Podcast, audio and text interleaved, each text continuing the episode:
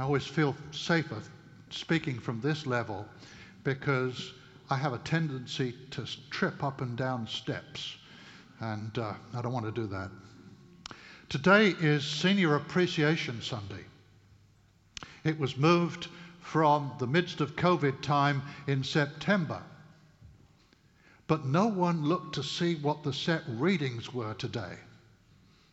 And both Roger Seneschal, who's preaching in the uh, traditional service, and I have wrestled with these readings because they don't seem to fit very well, but we'll do our best with them. What we look at this morning is the reading about a woman who spent years trying to get pregnant.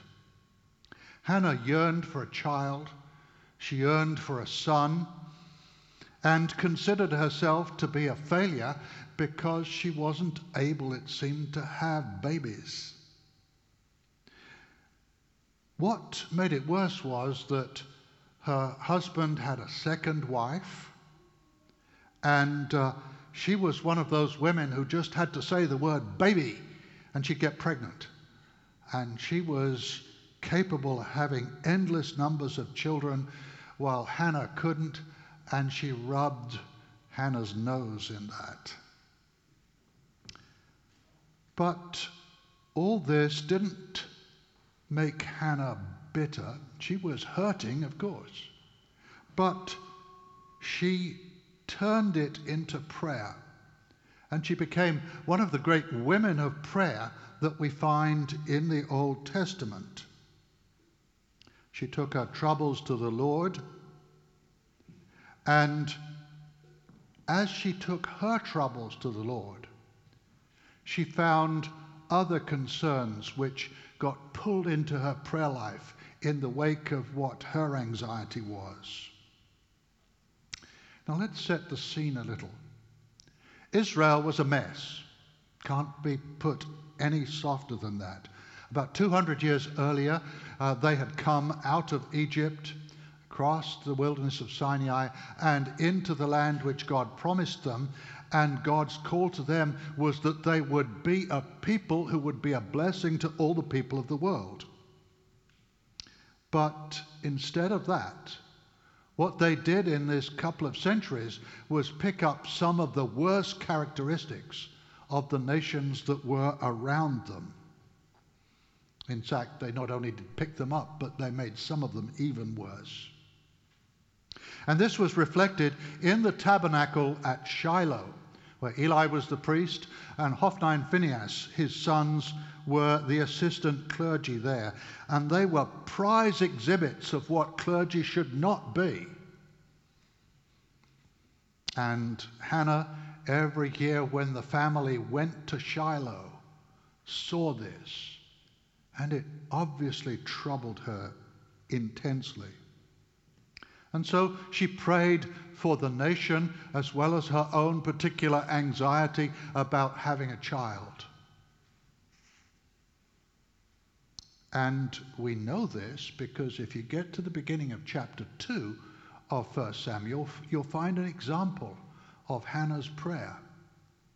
And it prays for a much broader canvas of stuff than just her having a child. Now, her prayer, and perhaps the prayer of various others of a handful of those who still believed in the Lord God and his redemptive work. Her prayers played a role in saving Israel from the gutter of history. And as you read uh, the chapters that follow this, you see the impact of Hannah's prayer.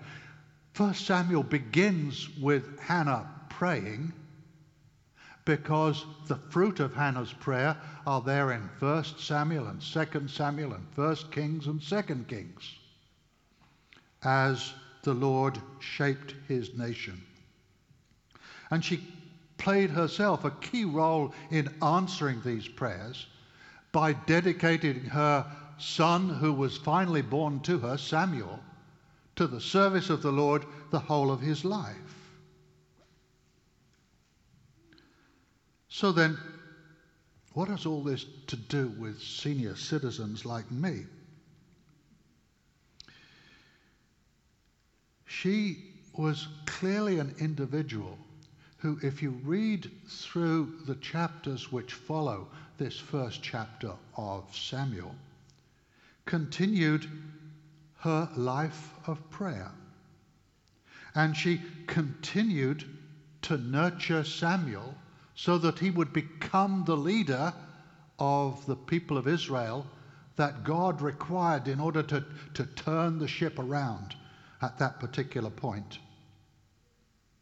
Now, after Eli's rather tragic death and the death of his sons on a battlefield and the loss of the ark to the Philistines who took it off down into their own country, Samuel seems to have returned home to his family, to his mother, to Ramah, where his father and mother lived.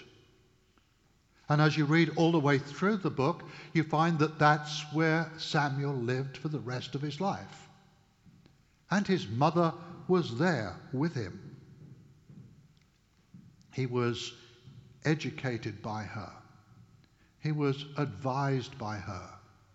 He, is, he was prayed for by her. And to be both mother and elder, as it were, to him. Faithful mothers are very important as far as their children are concerned.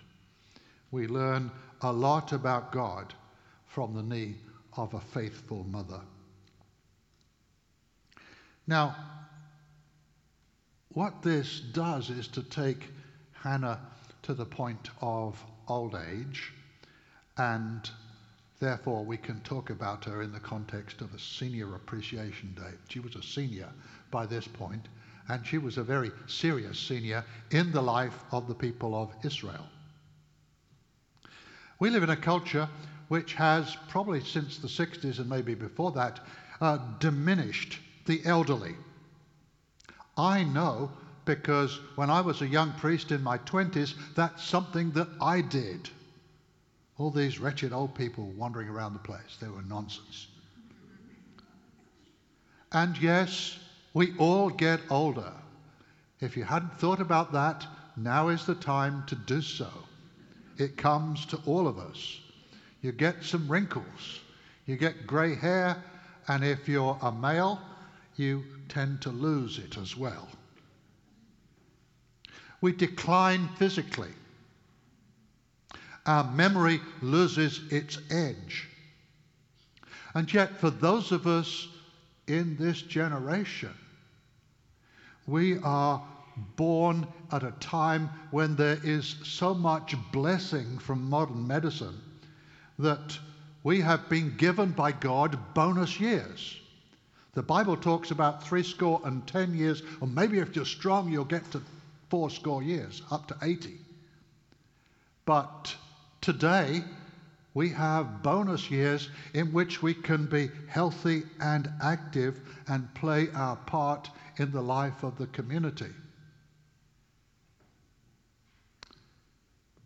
And many of us do. We play a part in the life of our family.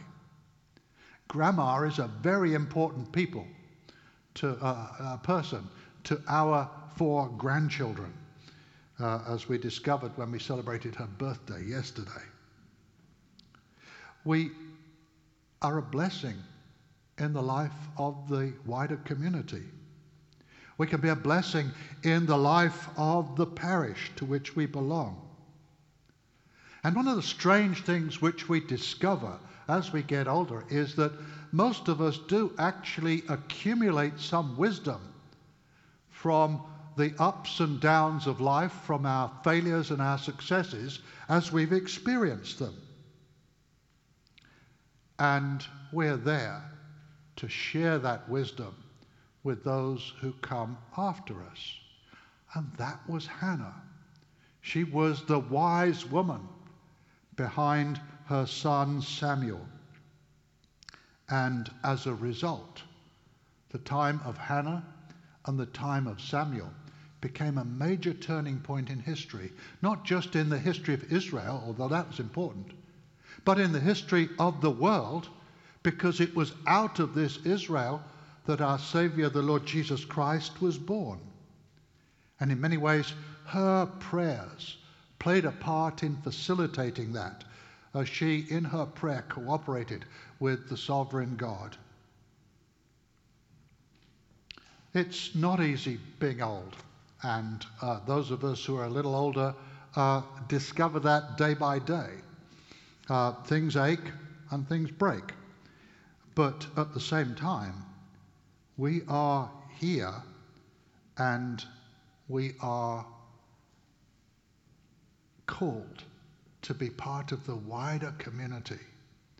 And the wider community is called to share itself with us so that we can uh, uh, be in a good relationship with one another.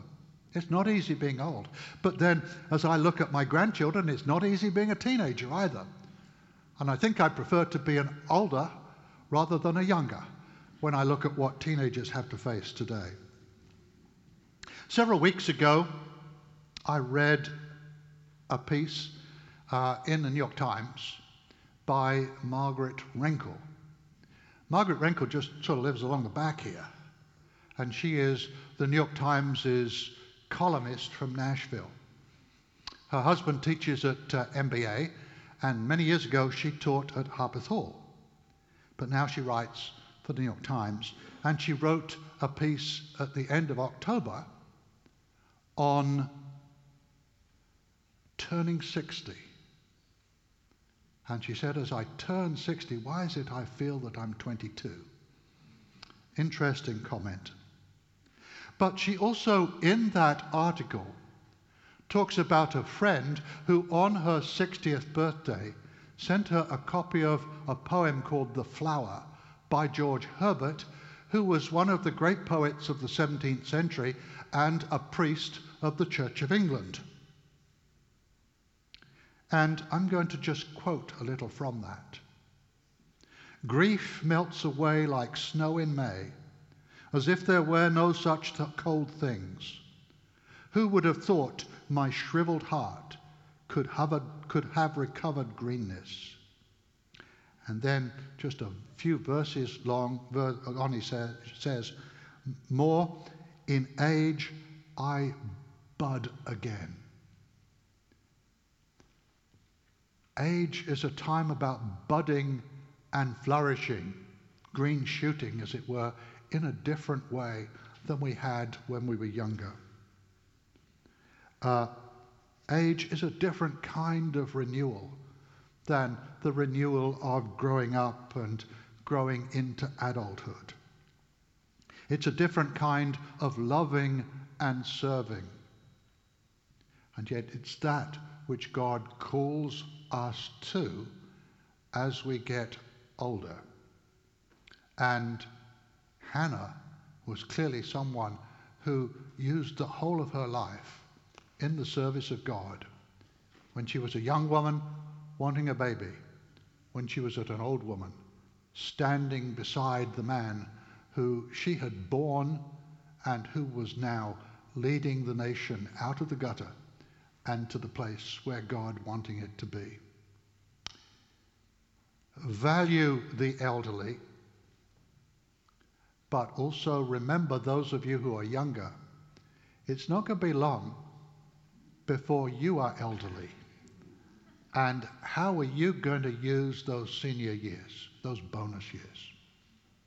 Amen.